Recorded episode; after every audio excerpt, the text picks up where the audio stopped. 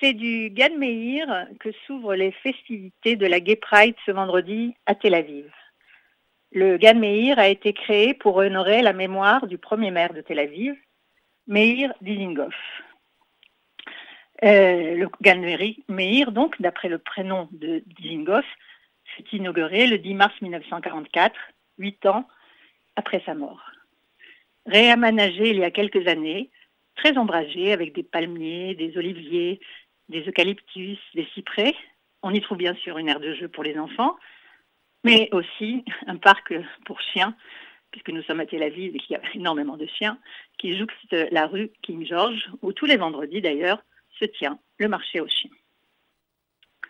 Une allée de ficus traverse le parc, au centre un bassin écologique, des papyrus et des nénuphars, des carpes koi, symbole d'amour et de virilité dans la culture japonaise. Et si vous prenez le temps d'observer, il y a aussi des tortues aquatiques. Un bâtiment bohos où flotte le drapeau arc-en-ciel abrite depuis 2008 le centre municipal pour la communauté gay de Tel Aviv.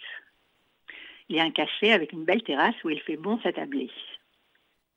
Un peu plus loin, un mémorial en souvenir des homosexuels assassinés par les nazis, trois bancs qui forment un triangle, un triangle rose.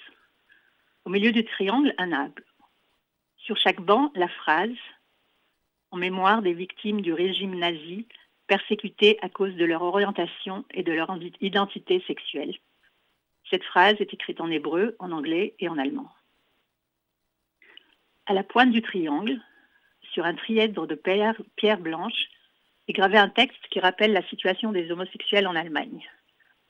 Depuis 1871, le paragraphe 175 du Code pénal allemand réprimait l'homosexualité masculine. Il fut encore aggravé sous le régime nazi. 100 000 personnes appréhendées, 15 000 déportées, dont plus de la moitié ne reviendra pas.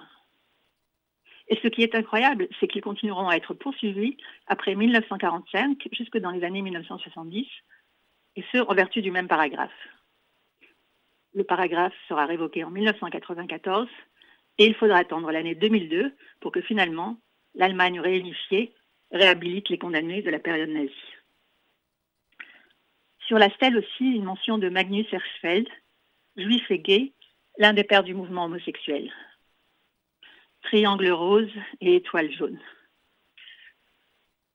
Au fond du parc, une pergola, une tribune en pierre blanche et un arc de cercle où est gravé le nom de Meir Dizengoff. Mais bien sûr, ce vendredi, la Great Pride, ce, sera la fête, euh, la fête de la diversité et de la liberté. On attend plus de 200 000 personnes à Tel Aviv.